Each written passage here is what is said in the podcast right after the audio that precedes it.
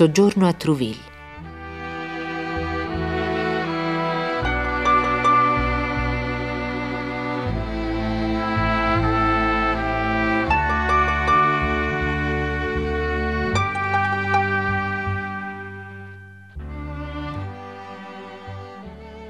La zia ci invitava ogni anno ad andare l'una dopo l'altra presso di lei a Trouville. A me sarebbe piaciuto molto andarvi con Maria, perché quando non l'avevo vicina mi annoiavo. Una volta tuttavia fui molto contenta a Trouville. Fu l'anno del viaggio di papà a Costantinopoli e per distrarci, dato che avevamo molto dispiacere di saperlo così lontano, Maria mandò Celina e me per 15 giorni al mare. Mi ci divertii molto perché stavo con la mia Celina e la zia ci procurò tutti gli svaghi possibili, passeggiate con l'asinello, pesca all'amo, eccetera. Malgrado i miei dodici anni e mezzo, ero ancora molto bambina. Mi rammento la mia gioia nel mettere i bei nastri celesti regalatimi dalla zia per i capelli e mi ricordo di essermi confessata lì stesso a Troville di quel piacere infantile che mi sembrava un peccato. Una sera feci una esperienza che mi stupì molto. Maria Guerin, quasi sempre indisposta, piagnucolava spesso. Allora la zia la vezzeggiava, le diceva i nomi più teneri, e la mia cara cuginetta non continuava per questo a dir meno, lacrimando, di avere il dolor di testa. Io che avevo mal di capo quasi ogni giorno e non me ne lamentavo, una sera volli imitare Maria. Mi credetti dunque in dovere di mettermi a lacrimare su una poltrona nell'angolo del salotto e subito Giovanna e la zia mi chiesero premurosamente cosa avessi. Risposi come Maria. Ho mal di testa. Ma sembra proprio che lamentarsi non mi si addicesse. Non riuscii a convincerle che il mal di capo mi facesse piangere. E invece di coccolarmi, mi parlarono come a una persona grande. E Giovanna mi rimproverò di mancar di confidenza verso la zia, pensando invece che io avessi qualche turbamento di coscienza. Insomma, ne uscii a mie spese, ben risoluta a non imitare più gli altri. E compresi la favola dell'asino e del cagnolino. Io ero l'asino, che vedendo le carezze prodigate al cane, ero venuta a mettere la zampa sul tavolino per ricevere la sua parte di baci. Ma, ahimè, se non ricevetti le bastonate di quel povero animale, ricevetti in verità la moneta del mio gioco. E questa mi guarì per tutta la vita dal desiderio di richiamare l'attenzione altrui. L'unico sforzo che avevo fatto per questo mi era costato troppo caro. L'anno seguente, che fu quello della partenza della mia cara Maria, la zia mi invitò di nuovo, ma da sola, ed io mi trovai così spaesata che dopo due o tre giorni caddi malata e dovettero ricondurmi a Lisieux. La mia malattia, che temevano già grave, non era che la nostalgia dei buissonnet. Appena vi rimisi piede, la salute ritornò. Ed era ad una tal bambina che il buon Dio stava per rapire l'unico appoggio che la attaccava alla vita.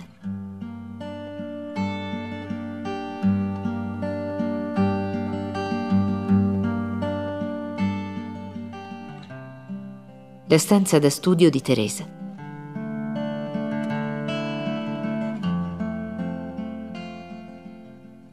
Appena conosciuta la determinazione di Maria, risolvetti di non prender più nessun piacere sulla terra. Dopo la mia uscita di collegio, mi ero stabilita nell'antica camera da pittura di Paolina, sistemandola a mio gusto. Era un vero bazar, un insieme di pietà e di cose curiose, un giardino e un'uccelliera. Sul muro di fondo si stagliava una grande croce di legno nera senza Cristo e alcuni disegni che mi piacevano. Su un altro muro era attaccato un cestino guarnito di mussolina e nastri rosa, con piante verdi e fiori. Sull'ultimo muro troneggiava da solo il ritratto di Paolina a dieci anni. Sotto a questo avevo un tavolo che sosteneva una gabbia grande in cui erano chiusi molti uccelli.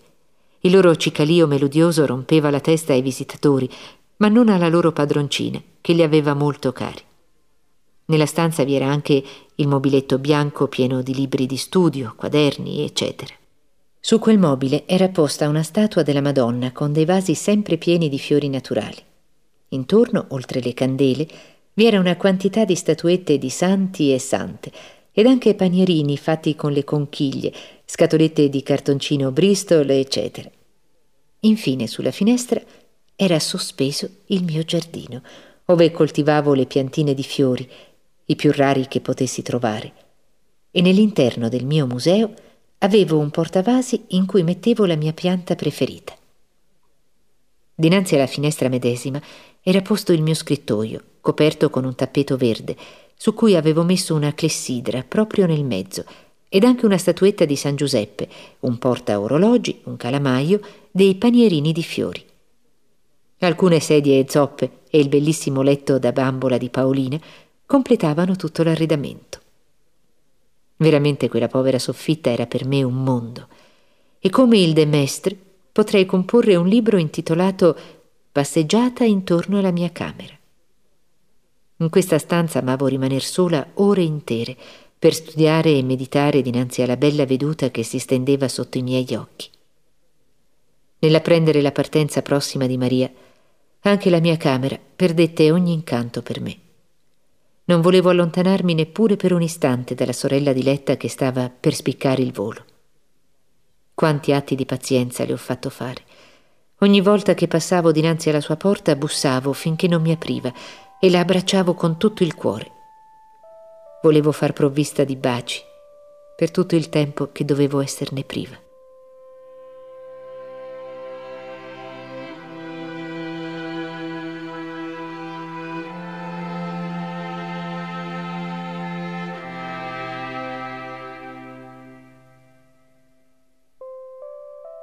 Secondo viaggio ad Alençon.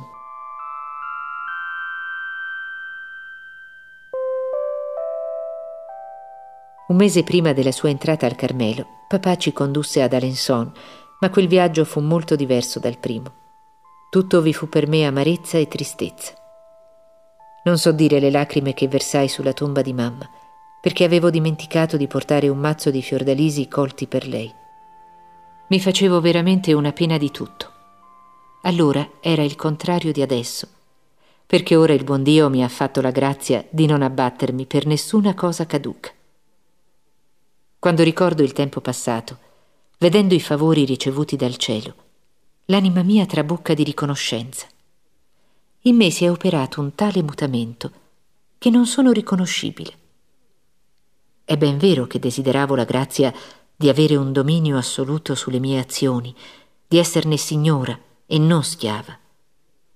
Queste parole delimitazione mi colpivano profondamente ma dovevo ancora acquistare con i miei desideri, per così dire, questa grazia inestimabile. Per ora non ero che una bambina che sembrava non avere altra volontà che quella degli altri, il che faceva dire alla gente di Alençon che io ero debole di carattere. Durante quel viaggio Leonia fece la sua prova tra le Clarisse. Io ebbi dispiacere per la sua straordinaria entrata, poiché le volevo molto bene e non avevo potuto abbracciarla prima del suo commiato. Non potrò mai dimenticare la bontà e l'imbarazzo del nostro povero babbino nell'annunziarci che Leonia già aveva rivestito l'abito di Clarissa. Egli come noi trovava ciò molto strano, ma non voleva dirlo, vedendo quanto Maria ne fosse inquieta. Ci condusse al monastero ed io vi provai uno stringimento di cuore come non lo avevo mai avuto alla vista di un convento. Fu l'effetto contrario a quello che mi dava il Carmelo, in cui tutto mi dilatava l'anima. La vita delle religiose non mi entusiasmò maggiormente e non fui tentata di rimaner tra loro. Tuttavia quella povera Leonia era molto graziosa col suo nuovo vestimento ci disse di guardar bene i suoi occhi, perché poi non li avremmo più veduti. Le clarisse mostrandosi soltanto ad occhi bassi. Ma il buon Dio si contentò di due mesi di sacrificio e Leonia ritornò a mostrarci i suoi occhi azzurri, tanto spesso bagnati di lacrime. Partendo da Alençon, credevo che Leonia rimanesse tra le clarisse perciò col cuore gonfio mi allontanai dalla triste via della mezzaluna. Non eravamo più che tre e la nostra cara Maria doveva presto lasciarci anch'essa.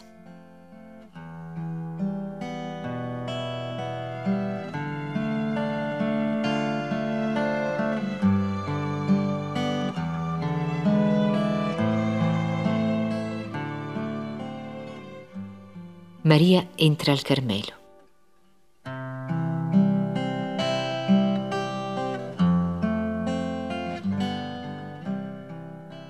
Il 15 ottobre fu il giorno della separazione. Della numerosa e gioconda famiglia dei Buissonnet non rimanevano più che le due ultime figliole. Le colombe erano fuggite dal nido paterno e quelle che rimanevano avrebbero voluto seguire le prime. Ma le loro ali erano ancora troppo deboli per prendere lo slancio. Il Signore che voleva chiamare a sé la più piccola e più debole di tutte, si affrettò a svilupparle le ali. Egli che si compiace di mostrare la sua bontà e la sua potenza, servendosi degli strumenti meno degni, volle chiamarmi prima di Celina, che senza dubbio meritava più presto tale favore. Ma Gesù sapeva quanto io ero debole per questo mi ha nascosto innanzi a lei nel cavo della roccia. Quando Maria entrò al Carmelo, io ero ancora molto scrupolosa. Non potendo più confidarmi con lei, mi volsi dalla parte del cielo.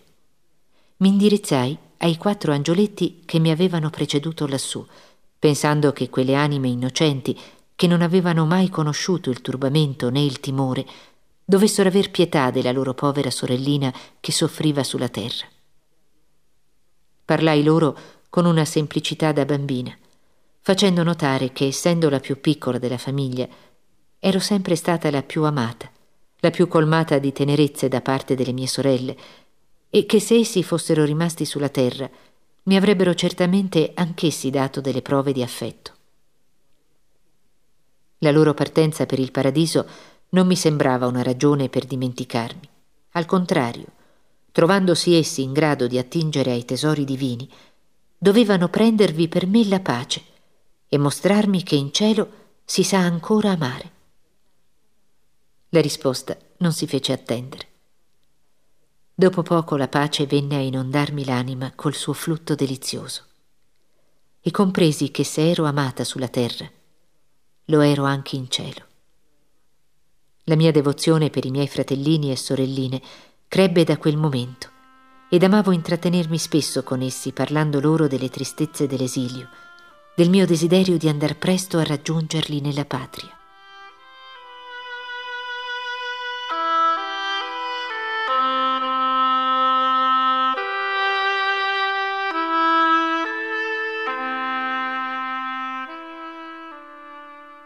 Sensibilità eccessiva.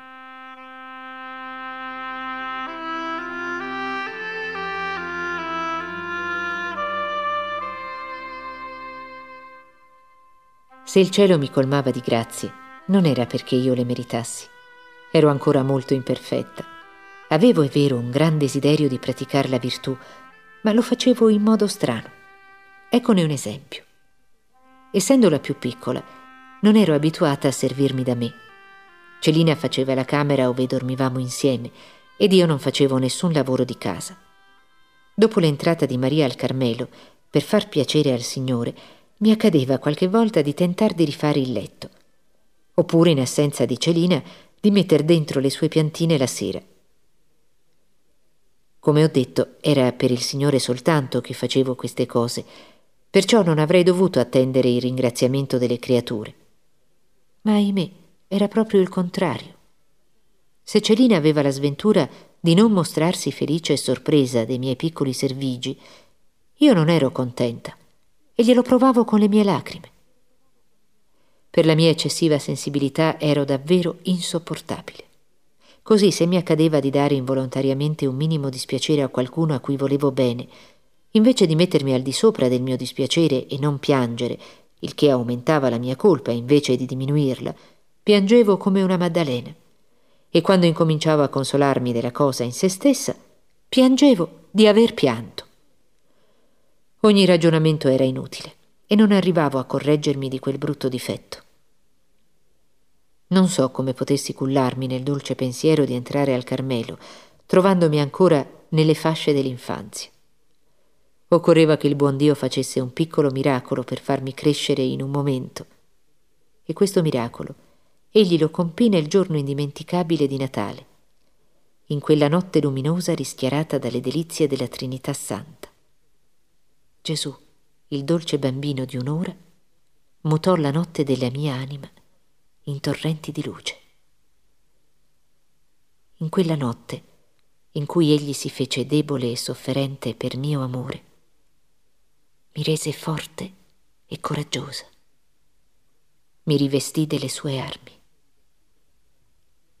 E da quella notte benedetta, io non fui più sconfitta in nessun combattimento, ma al contrario, procedetti di vittoria in vittoria e incominciai per così dire una corsa da gigante.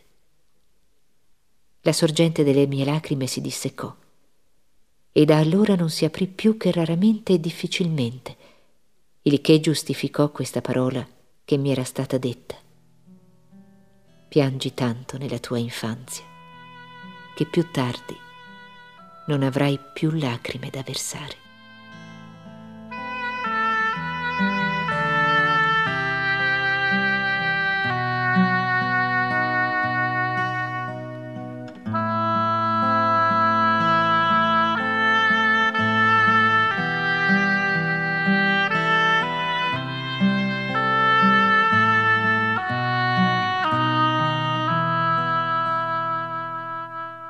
Adolescenza consapevole.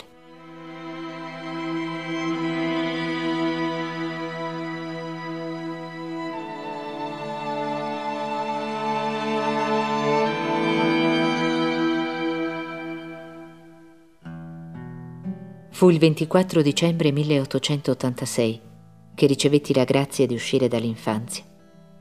In una parola, la grazia della mia completa conversione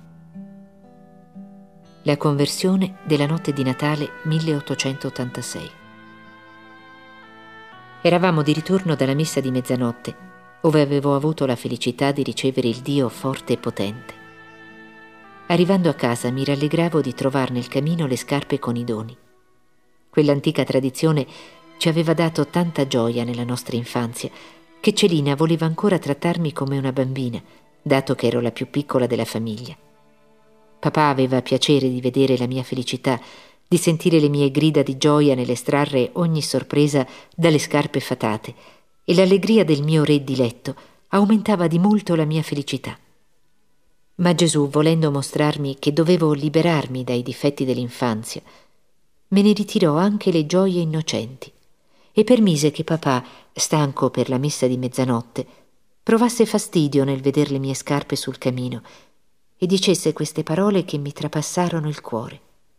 Fortuna che è l'ultimo anno. Io stavo salendo le scale per andare a togliermi il cappello. Celina, conoscendo la mia sensibilità e vedendo delle lacrime brillarmi negli occhi, ebbe molta voglia di versarne anch'essa, perché mi voleva molto bene e comprendeva il mio dispiacere. Oh Teresa, mi disse, non scendere subito. Ti farebbe troppa pena di guardar subito sul camino ma Teresa non era più la stessa. Gesù aveva cambiato il suo cuore.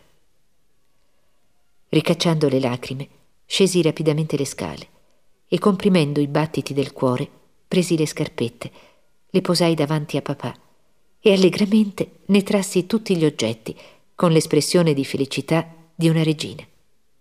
Papà rideva, ritornato allegro anch'esso, e Celina credeva di sognare. Felicemente era una dolce realtà. La piccola Teresa aveva ritrovato la forza d'animo che aveva perduto a quattro anni e mezzo e doveva conservarla per sempre. In quella notte luminosa incominciò il terzo periodo della mia vita, il più bello, il più colmo di grazie celesti. Il lavoro che non avevo potuto fare in dieci anni, Gesù lo fece in un istante contentandosi della mia buona volontà che non mi era mai mancata.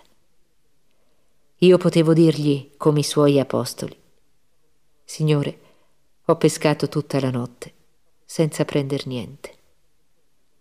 E ancor più misericordioso per me che con i suoi discepoli, Gesù prese lui stesso la rete, la gettò e la ritrasse piena di pesci. Egli fece di me un pescatore d'anime. Infatti provai un gran desiderio di lavorare alla conversione dei peccatori, Desiderio non mai sentito così vivamente prima di allora. Sentii la carità entrarmi in cuore, il bisogno di dimenticare me stessa per far piacere agli altri. E da allora fui felice.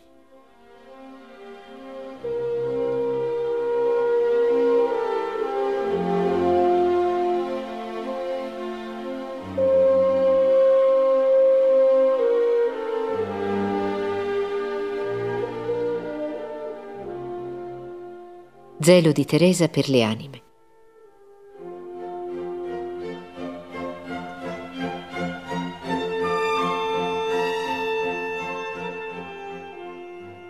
Una domenica, guardando una fotografia di Nostro Signore crocifisso, fui colpita alla vista del sangue che cadeva da una delle sue mani divine e provai una gran pena nel pensare che quel sangue cadeva in terra senza che nessuno si desse premura di raccoglierlo.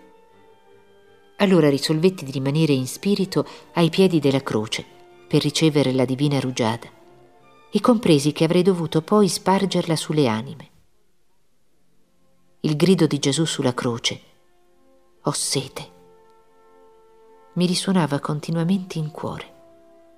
Questa parola accendeva in me un ardore vivissimo e misterioso.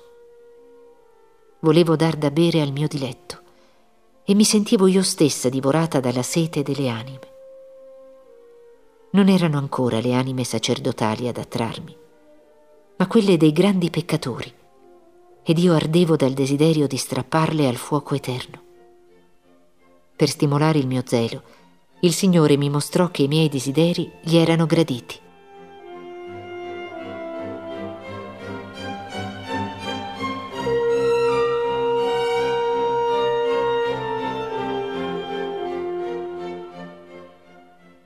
il suo primo peccatore.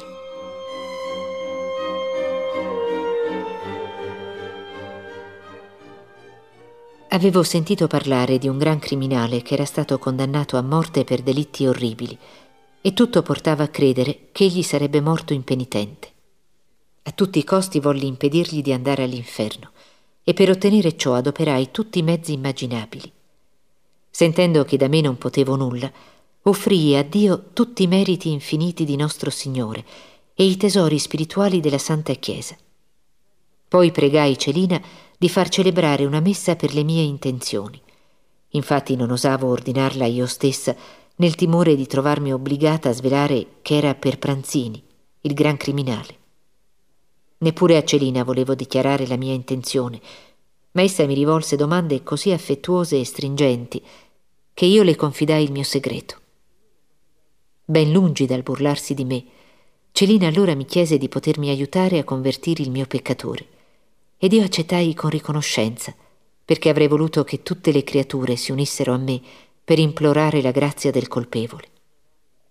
In fondo al cuore sentivo la certezza che i nostri desideri sarebbero stati soddisfatti, ma per darmi coraggio a continuare a pregare per i peccatori, dissi al Signore che ero sicurissima che egli avrebbe perdonato all'infelice Pranzini, che lo avrei tenuto per certo anche se egli non si confessasse e non desse nessun segno di pentimento.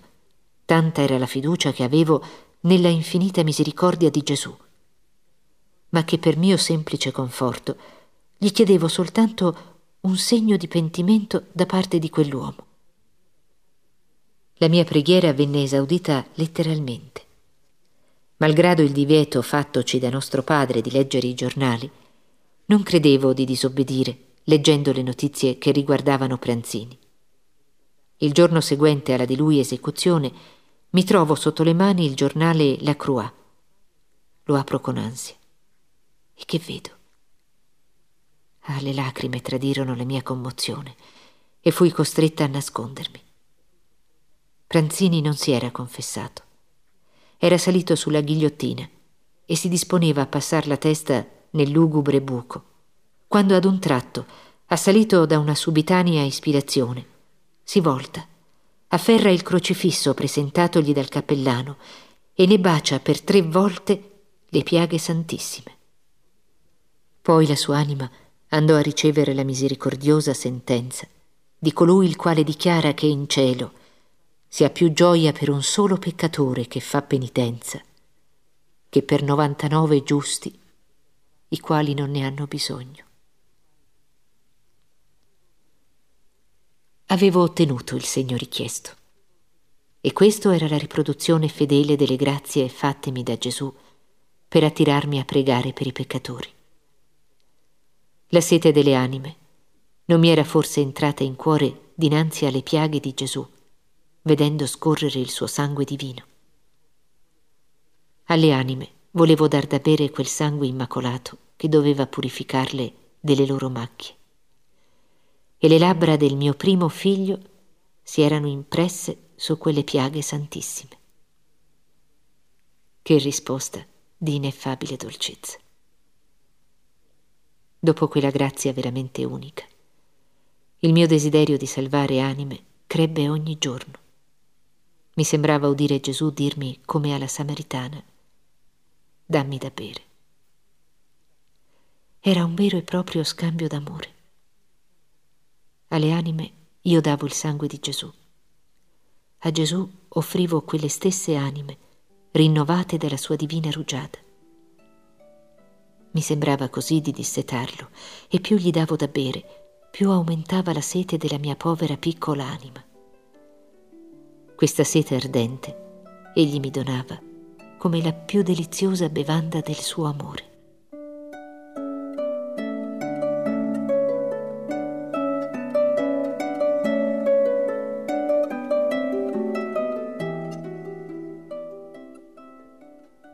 Sviluppo intellettuale di Teresa.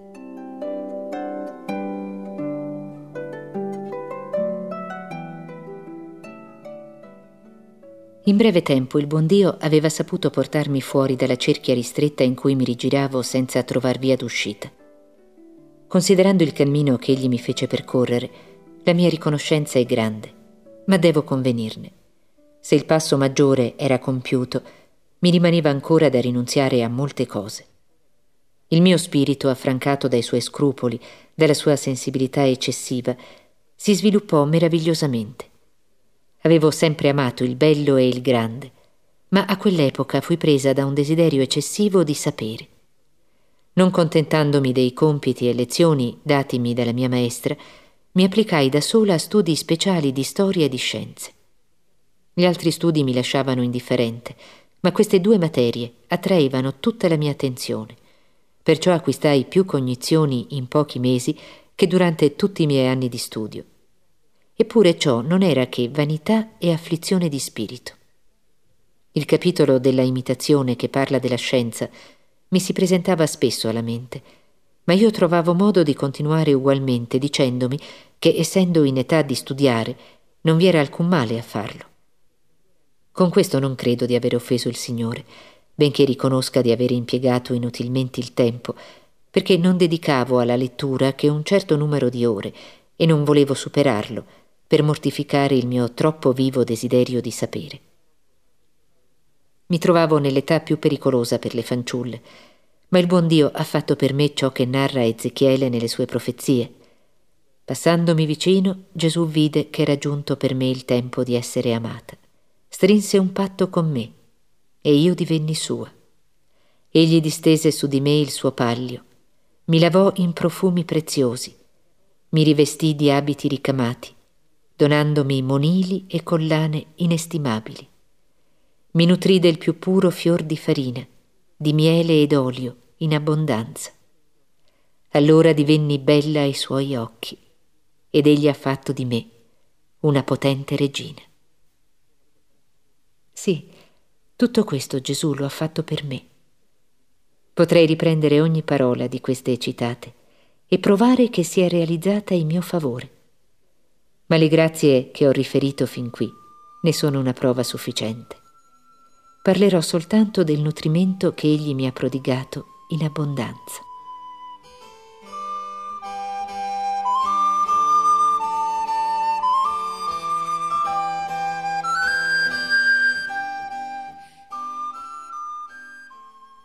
Pie letture.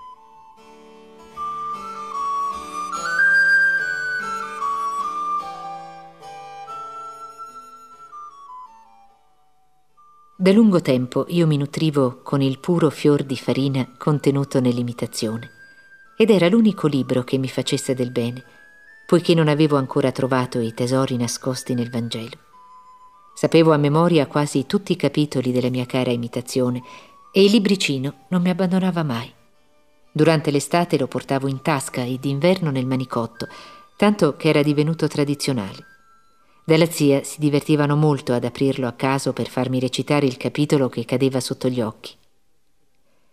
Giunta ai 14 anni, con il mio desiderio di scienza, il buon Dio trovò esser necessario unire alla pura farina del miele ed olio in abbondanza e me li fece trovare nelle conferenze dell'abate Arminjon sulla fine del mondo presente e i misteri della vita futura.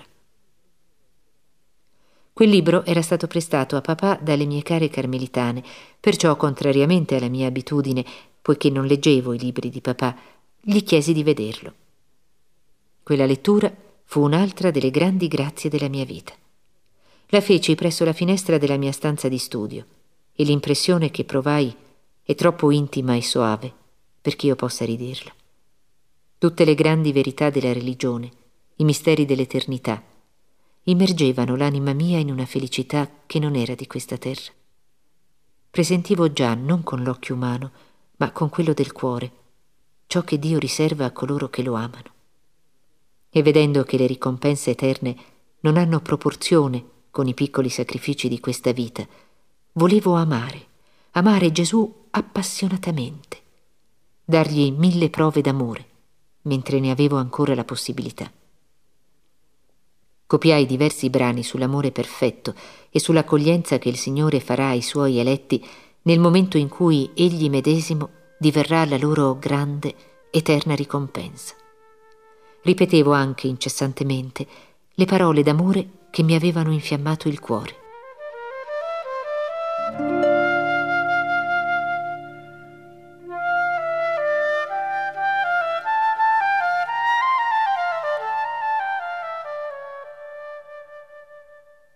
Intimità spirituale tra sorelle.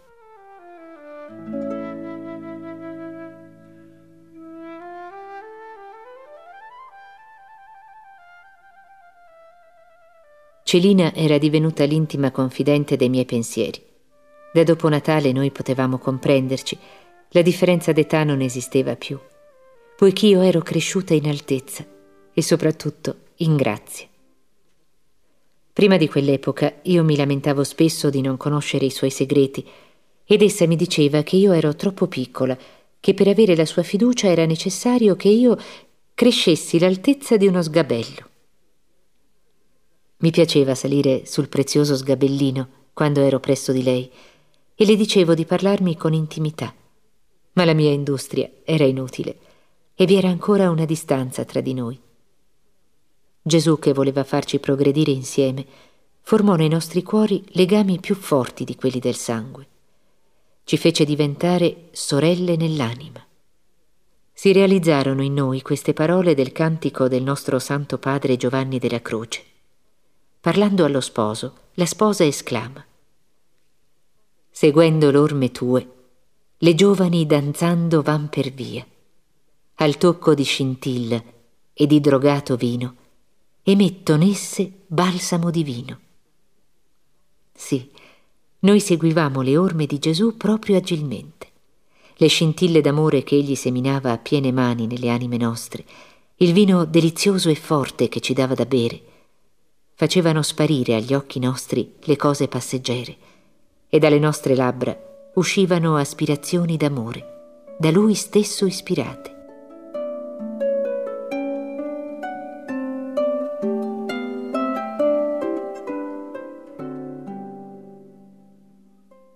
I colloqui nel Belvedere.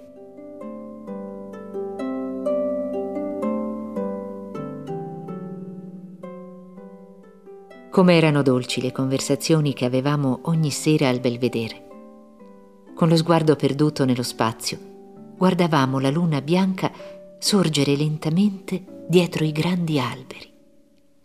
I riflessi argentati che spandeva sulla natura addormentata. Le stelle lucenti che scintillavano nell'azzurro profondo. il soffio leggero della brezza serotina che faceva fluttuare le nuvole candide. Tutto innalzava le anime nostre verso il cielo, il bel cielo di cui non contemplavamo ancora che il limpido rovescio. Io non so se mi inganno, ma mi sembra che l'effusione delle anime nostre assomigliasse a quella di Santa Monica con suo figlio, quando presso il porto di Ostia si perdevano nell'estasi alla vista delle meraviglie del Creatore. Mi sembra che ricevessimo grazie di un ordine tanto elevato quanto quelle concesse ai grandi santi. Come dice l'imitazione, il buon Dio si comunica talvolta in mezzo ad un vivo splendore, oppure suavemente velato sotto ombre ed immagini. In tal modo egli degnava manifestarsi alle anime nostre, ma quanto era trasparente e leggero il velo che nascondeva Gesù al nostro sguardo. Il dubbio non era possibile, la fede e la speranza non erano più necessarie. L'amore ci faceva trovare in terra colui che cercavamo. Avendolo trovato solo, egli ci aveva dato il suo bacio, perché in seguito nessuno più potesse disprezzarci. Grazie così grandi non dovevano restar senza frutto, perciò questi furono abbondanti. La pratica della virtù ci diventò soave e spontanea. Al principio il mio viso tradiva spesso la lotta, ma a poco a poco questa impressione scomparve e la rinunzia mi divenne facile, anche dal primo istante. Gesù ha detto, a colui che possiede sarà dato di più, ed egli sarà nell'abbondanza. Per una grazia ricevuta con fedeltà, egli me ne accordava innumerevoli altre. Inoltre si dava a me nella Santa Comunione più spesso che non avrei osato sperarlo. Avevo preso come regola di condotta di fare la Santa Comunione tutte le volte che il confessore me lo concedeva, senza mancarne una sola, ma di lasciargliene regolare il numero, senza mai chiedergliene.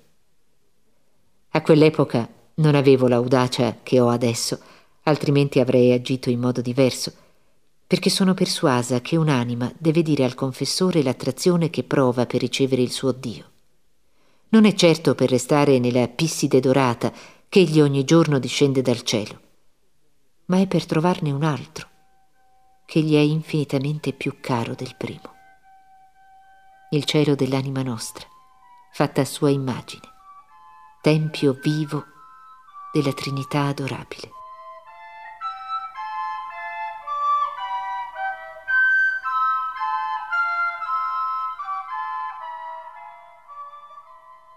Gesù, unica guida di Teresa.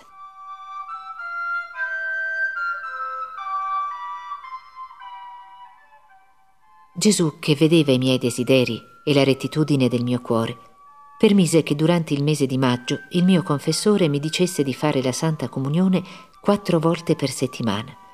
E passato quel bel mese ne aggiunse una quinta ogni volta che ricorreva una festa. Uscendo dal confessionale, suavissime lacrime mi rigavano il viso. Mi sembrava proprio che Gesù stesso volesse darsi a me, dato che rimanevo brevissimo tempo in confessione e che non dicevo mai una parola dei miei sentimenti interiori. La via per cui camminavo era così retta, così luminosa, che non avevo bisogno di altri che Gesù.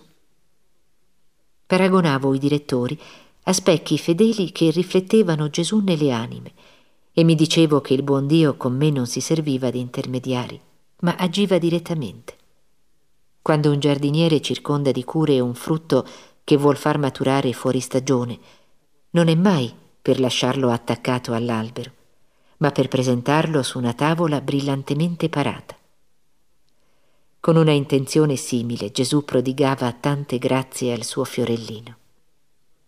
Lui, che in un trasporto di gioia esclamava nei giorni della sua vita mortale Ti benedico, Padre mio, perché hai nascosto queste cose ai savi e ai prudenti e le hai rivelate ai più piccoli. Voleva far risaltare in me la sua misericordia. Perché ero piccola e debole, egli si abbassava verso di me e mi istruiva segretamente delle cose del suo amore. Ah, se dei sapienti, avendo passato la vita nello studio, fossero venuti a interrogarmi, sarebbero rimasti certamente stupiti di vedere una bambina di 14 anni comprendere i segreti della perfezione, segreti che tutta la loro scienza non potrebbero scoprire, poiché per possederli bisogna essere poveri di spirito. Come dice San Giovanni della Croce nel suo cantico, io non avevo né guida né luce eccetto quella che brillava nel mio cuore. Questa mi guidava con più sicurezza che la luce meridiana verso il luogo ove mi attendeva colui che perfettamente mi conosce.